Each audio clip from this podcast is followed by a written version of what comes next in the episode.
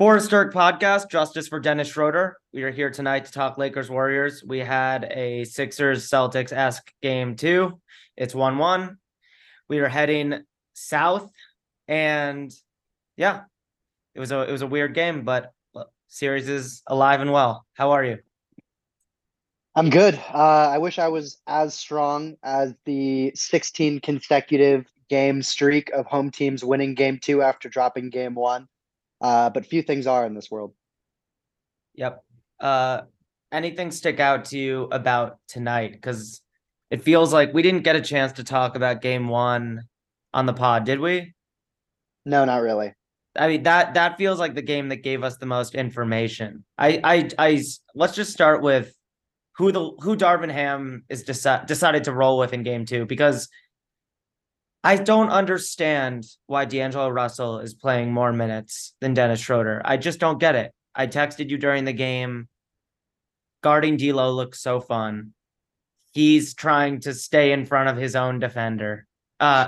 It doesn't make sense to me, just because if you're from a Lakers perspective, if you're going to win a title, make a run, win this series at the very least, like, LeBron is going to be a great point guard, you know, like, and it will be the heliocentric playoff LeBron, even despite his age, like, that's the guy, or else the run isn't happening anyway. So yep. I understand giving D'Lo a chance to find some confidence, because yeah, he's a really talented scorer and he always has been. And he tricked me at Ohio State. I thought he was going to be a true stud. And so, yeah, I just think Dennis Schroeder fills their needs. He can pressure the ball. He can chase their shooters, and he has a moxie about him in the playoffs. And, you know, his defense has been inconsistent throughout his career, but when he's locked in, which he has been for the Lakers recently, I think that he needs to be playing 30 minutes for them. Yeah, I like the way they look with Schroeder more, for sure.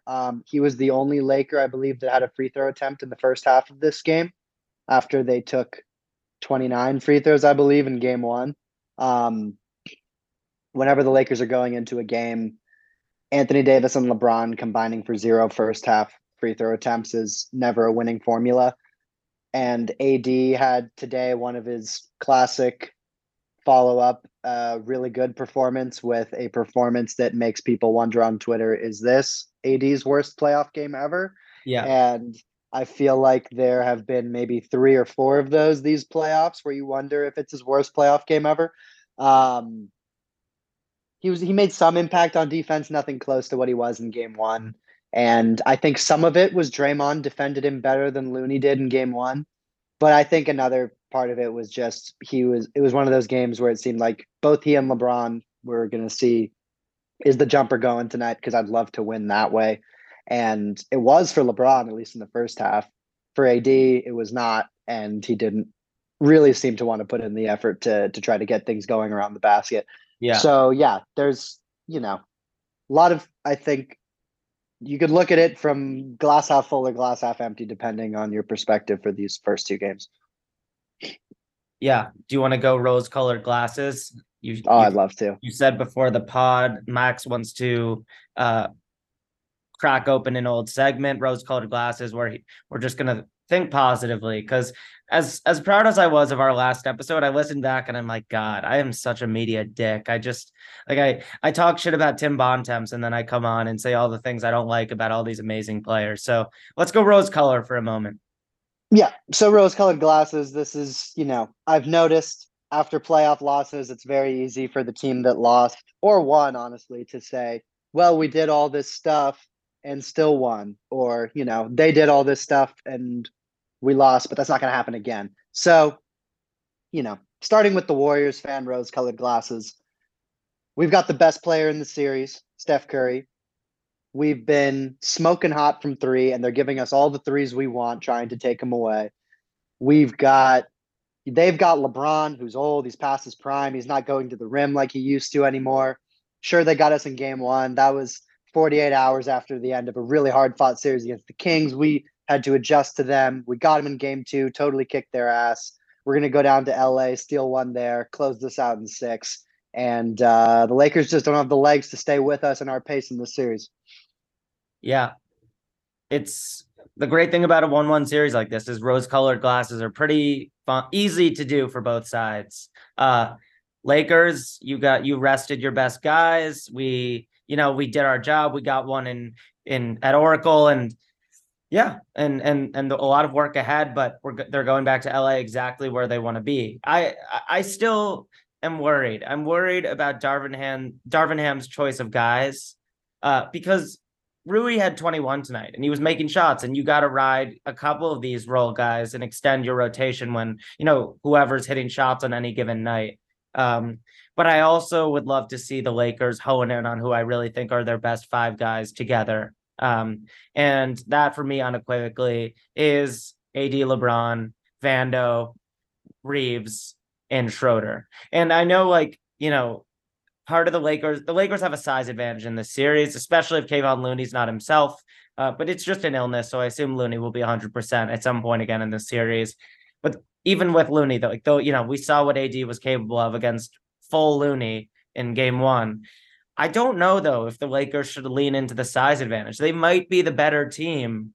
Rui has some of that empty calorie offense to his game, and look, he made 4 threes tonight. He was important. I just don't think he's giving you a lot besides the shooting, but the shooting is really important.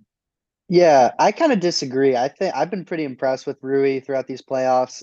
He had a few big performances in that Memphis series, especially in that game one, but he carried it through for a lot of that series. Yeah. Game one in this series, he was efficient, but they didn't play him very much. And then tonight he came in and hit some shots. He was honestly keeping them in it in the second quarter when a lot of the team looked pretty disinterested. So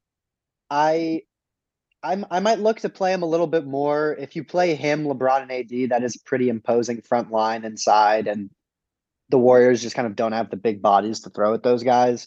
Yeah. If they're putting, if they want to put Wiggins on LeBron and Draymond on AD, that means Rui can kind of batter and bruise a much smaller defender, whether that's Klay or if they try to hide Poole on him or whoever it may be. So I think it's worth giving him some more of a look. Vando, I agree. I mean, his defense in game one on Steph was awesome. The way he was chasing him around screens. Tonight, it just seemed like the Lakers didn't come out with the requisite intensity and effort to kind of replicate that strategy from game one, because that's a defensive strategy that requires a lot of effort and mental focus, which they didn't seem to have tonight. But at the same time, Vando's presence does gum up their offense. And this whole series, I think, is going to be kind of, from the Lakers side, Darvin Ham doing a bit of a push and pull on how well if Vanderbilt can knock down 2 threes in a game, that opens everything up. But if he's not, then he's kind of going between him and D'Lo for more offense or more defense and playmaking. Yeah. Because when LeBron is trying to post up with Davis and Vanderbilt in the game, he's looking at a very crowded paint. It was a similar issue to what they faced in the Memphis series when it's not quite Tillman and Jaron Jackson being in the middle, but still, Draymond and some of the other Warriors defenders, it just makes things more difficult for him.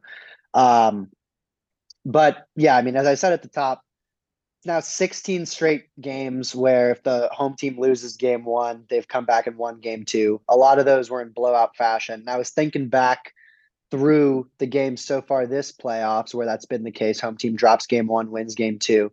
And which game has been more indicative of the way the series has gone. And in all cases, this playoff so far, game one has been more indicative of where the series has gone than game two. Like in the Knicks-Cavs series, Knicks won kind of a nail-biter in game one, and then the Cavs absolutely smacked them in game two. And the Knicks went on to really establish themselves physically the rest of that series like they did in game one. Memphis Lakers won game one, and they kind of, went on to, they didn't quite cruise to a win, but it was a fairly comfortable 6-game win. The one that wasn't quite as much was Suns Clippers, but Kawhi got hurt, so we'll never really know how that series would have gone had he not, because I think it would have been a much more competitive series with a healthy Kawhi.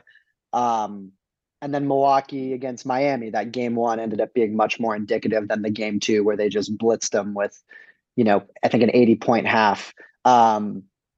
So, yeah, I mean, game three I expect the atmosphere in LA to be crazy. The Warriors, I'm still not convinced they're over their sort of road struggles from this year. That first round series with Sacramento, like, how much of a road game is that? I know the environment in Sacramento is crazy, but they're not like traveling that far. I guess it's not like LA is that far either, but I don't know, dude. They stayed alive. They won the game that they put themselves in a hole and they won in Sacramento. I wasn't there. I didn't get a great sense of it via TV screen, that crowd, but that's about as big a road win as there's been so far this season. So I don't know. I don't buy that the Warriors are road strugglers at this point. I have too much faith in their culture, but I think like the Lakers should be looking to goad the Warriors into more of these small lineups, because that's where you get Gary Payton. That's where you get Jordan Poole. I feel like that's where the Warriors have been at a disadvantage. It's when the Warriors are able to play Wiggins, Draymond, Looney all at the same time that it feels like they're actually really physical and bigger than the heights on their roster would suggest. So was Payton hurt today? Did he even play? He played 8 minutes. Okay. I think it was just like the game didn't need him. And he went in at the end of the third and they threw a Hail Mary to LeBron that just went right out of bounds. And Gary Payton went straight out and the crowd went crazy for him because it was kind of funny. Like, he was in for half a possession that was kind of the straw that broke the camel's back. The Lakers took their guys out. And so, yeah, Gary probably would have double digit minutes, but still a quieter game from him. Yeah. I mean, what was so interesting about game one is both teams were kind of dealing with the same issue where they were dealing with these clogged paints, because when the Lakers had the ball, the Warriors kept Looney and Draymond in the paint because they didn't pay any mind to Vanderbilt or Davis as shooters. And then when the Warriors had the ball, the Lakers just completely ignored Looney and Draymond. And one of my notes from game one is I think this is a series where I don't think the Warriors are going to be able to play Looney and Draymond together for long stretches of time. Just because the Lakers have so much size in their front court that they can really just completely take away the paint as an option when Looney and Draymond are in the game together, because they're just not going to guard those guys. And, you know, if they want to, they're going to try to chase Curry, Clay, and Poole into mid-range shots and floaters. And if they win off of those, then so be it. That was kind of their strategy in game one. So I was not surprised to see. Well, I guess it's hard to tell whether the Looney coming off the bench was because he was sick or if Kerr was kind of going to do that anyways. It seemed like it was kind of a good excuse to do something that he might have been thinking about doing anyways, which is getting a little bit more shooting on the floor. So, yeah, I'll be curious to see. I've seen a few games that the Lakers have played against the Warriors this year, because they right after the trade deadline, they played them a few times in a row, and neither LeBron nor Curry played in those games. But Davis and Draymond did match up against each other, and Draymond held Davis in check for most of those games. And it was a little hard to tell whether it was just kind of Davis kind of floating around or if Draymond was actually kind of defending him well. I know in previous playoff clashes between the two, when Davis was in New Orleans, he had put up some pretty dominant performances. But I mean, in game one, he was the best player on the floor, and he can be the best player in this series. In the rose colored glasses bit, I was sort of speaking as a Warriors fan saying that Curry's the best player in the series, and he probably is the best player in the series, but Davis certainly is capable of rising to that level. But all year, all playoffs long, well, maybe not all year, but all playoffs long and down the stretch of the season, whenever the Lakers get into a position where they kind of have a leg up, they always let up. Like in the play-in game against Minnesota, where they were down two starters and everyone thought the Lakers would just roll them. They came out and it was like really hard fought and they barely scraped it out. And then Memphis, the game where they didn't have John Morant and the Lakers were up 1-0, they, you know, kind of let up and Memphis rolled them in that game. So they definitely have a way of doing that. I think if I were a Warriors fan, I'd want to throw in the towel on having four shooters on the floor for extended periods of time, just because that isn't the way that it's one of the paradoxes of this dynasty is like outside of the couple best shooters of all time, it's sometimes hard for them to scrape together other floor spacers because Draymond needs to play at all times in the playoffs, the genius that he is. And so I think, like, one, I want DiVincenzo playing 35 minutes a night in this series. I think DiVincenzo, he shoots with confidence, but shooting isn't his bread and butter. He has some Josh Hart qualities to him. He's a great rebounder. He's a feisty defender. He doesn't have all the physical gifts on defense, but he's just like so cerebral. And I would like them to move away from Poole and really walk in on that six, which is the Splash Brothers, Wiggins, Looney, Draymond, and DiVincenzo. Like, if I were a Warriors fan, those would be the six guys that I'd be riding and dying with down the stretch in this series. Yeah, I never would have thought at the beginning of the year, with the way the Lakers year started, that when the playoffs rolled around, they might have more rotation pieces that I trusted than the Warriors would. But I do think they have more options than the Warriors do. I thought coming out of game one that if I were a Warriors fan, I would be a bit concerned that they made 40% of their 53s, had a pretty low turnover game by their standards. The rebounding battle was pretty much a draw. Yeah. And they still lost, and they had like a big run at the end to kind of make it a close game. But then, they came right back in game two and hit 23s again. They hit 23s in both games, one and two, which, usually when you hit 23s, you're going to win the game.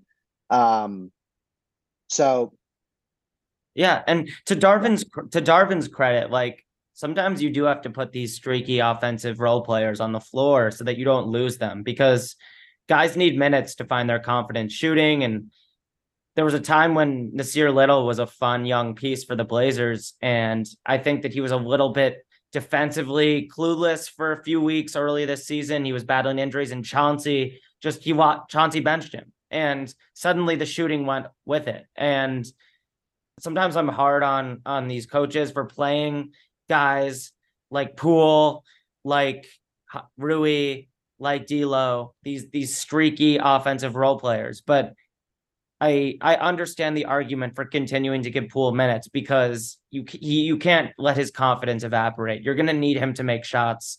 Going forward for game three, wow, Davis and LeBron combined for one free throw tonight. Yeah, zero free throws for LeBron. Yeah, LeBron had, an encouraging thing for LeBron is that he kind of rediscovered his jumper in this game, because he'd been going through a very prolonged shooting slump. But he also seemed like he was determined to see if he could score 30 without touching the restricted area. And clearly, I think LeBron was under 30 minutes. AD was around 33 minutes. They played them both pretty heavy minutes in game one, so I think once they saw the game was spiraling out of reach, probably going into the game, they thought, if we can keep these guys' minutes down, especially because this one thing that does lean the Warriors' way, I think, is the schedule of this series, where it's going to be every game is every other day, even when they travel back and forth between sites. Like, it's only one day off before in LA, and then every other day from there on out. So I think that leans the Warriors' way a little bit more, just with LeBron dealing with his foot injury. It seems like, no doubt he doesn't have the same explosiveness that he had when he was younger, and even that he had earlier this season when he's been dealing with this foot injury. Seems like he really has to summon a lot of strength in those moments when he wants to go to the basket. And I think, the Warriors did just come off a long series, but, Steph is incredibly well conditioned, even though he's in his mid 30s, and they have some slightly younger legs, at least, than AD and LeBron. Well, AD isn't that old, but he sort of seems old.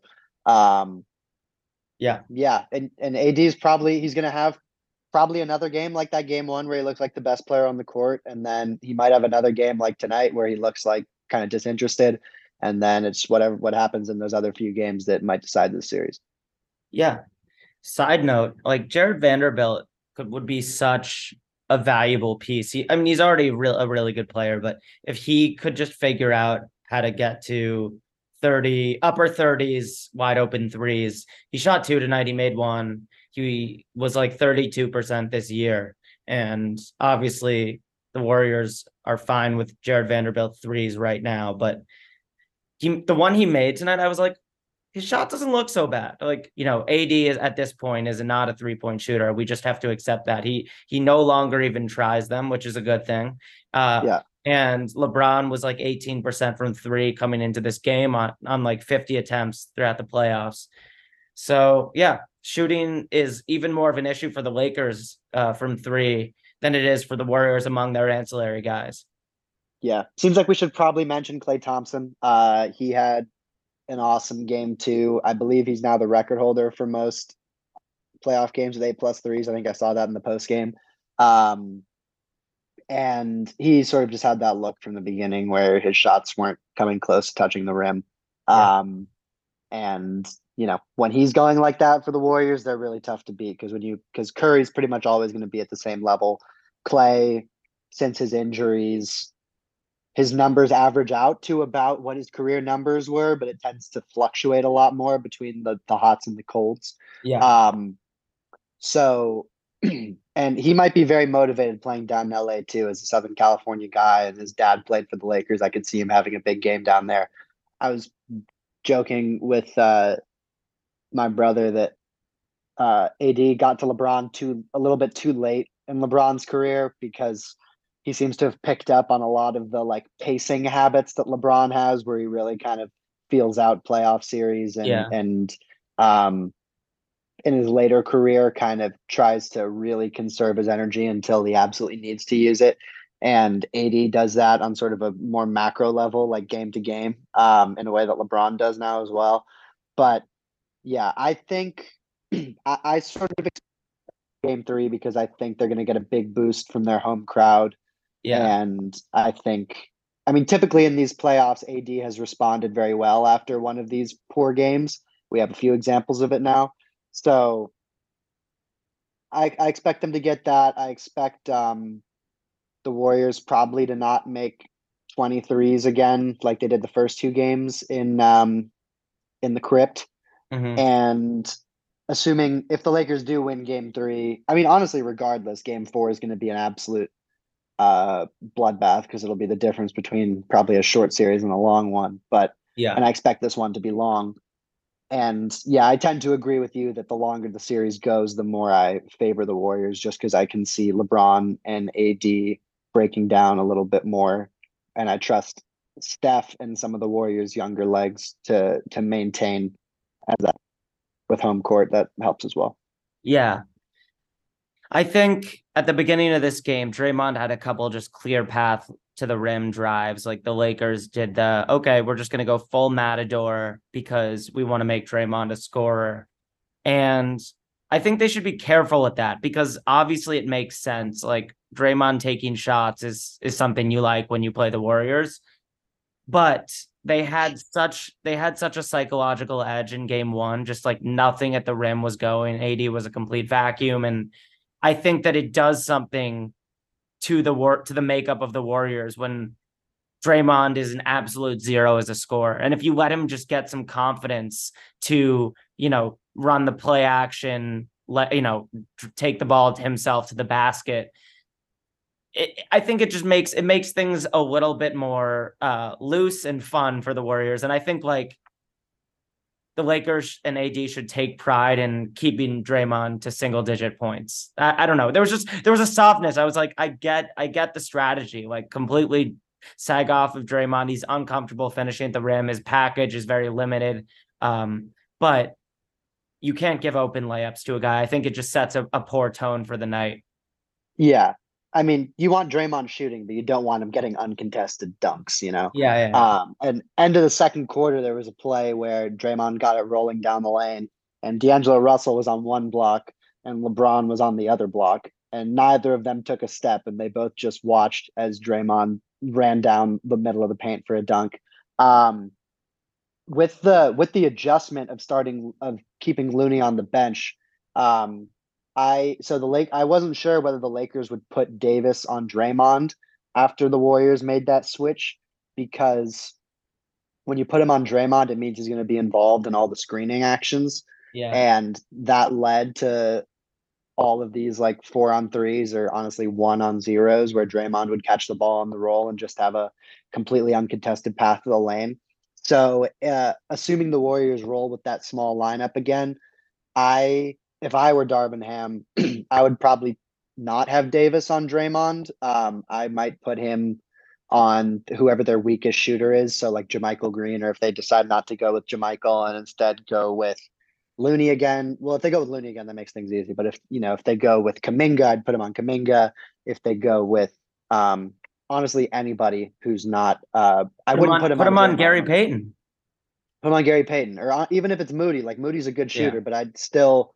You want to keep AD as close to the basket as possible, and just going to try to kind of zone up on those other areas, because when he's guarding Draymond, it's too easy to bring him away from the basket. And then once he's away from the basket, the Lakers defense is kind of hamstrung, because LeBron, he can summon the energy for blocks every now and then, but in general, he's not the sort of secondary rim protector that he used to be. And their second longest guy, Vanderbilt, is out chasing Steph around. So that just leaves D'Angelo Russell and Austin Reeves to try to clean up messes on the backside, which isn't going to happen. So whatever they can do to keep AD as close to the basket as possible, I think should be their plan for going forward in the series. The Lakers have to try to muck this series back up and bring everything inside, clog the lanes. I think lean into your defensive ceiling that I think is this team's strength right now. And if you're the Warriors, play the math game, shoot a bunch of threes. I think if this becomes a 3-point shooting fest, like the Warriors have an advantage. And it's been a fun clash of styles. Game 2 was lame. But this Lakers LA stand is going to be pretty damn fun. Absolutely. All right. So. Talk to you soon. Peace. I do like being right. Ask my ex-husband. Happens every time. Ex. There's a reason it's ex, huh?